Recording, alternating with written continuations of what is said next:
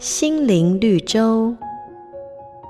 有两位天使，每天早上会从天上下来，到地上巡视一整天。一位是回收请求的天使，另一位是回收感恩的天使。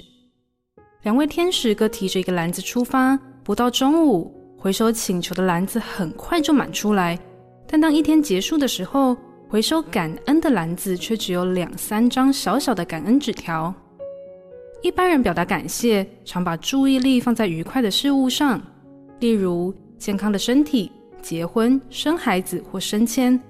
但是人生不如意十之八九，当那些不好的事发生，如何还能怀抱盼望、心存感谢呢？在圣经中，感恩的教导是，无论得时或不得时，都要感恩。可见，上帝所说的感恩之心。并没有区分好事坏事。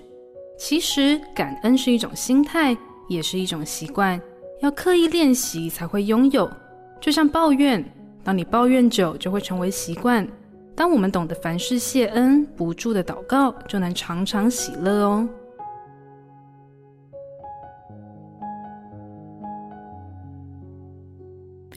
每个打动人心的故事，都是驱使我们改变、让我们成长的力量。如果你喜欢我们的节目，请帮我们分享给你的朋友，也别忘了按下订阅，避免错过之后精彩的内容。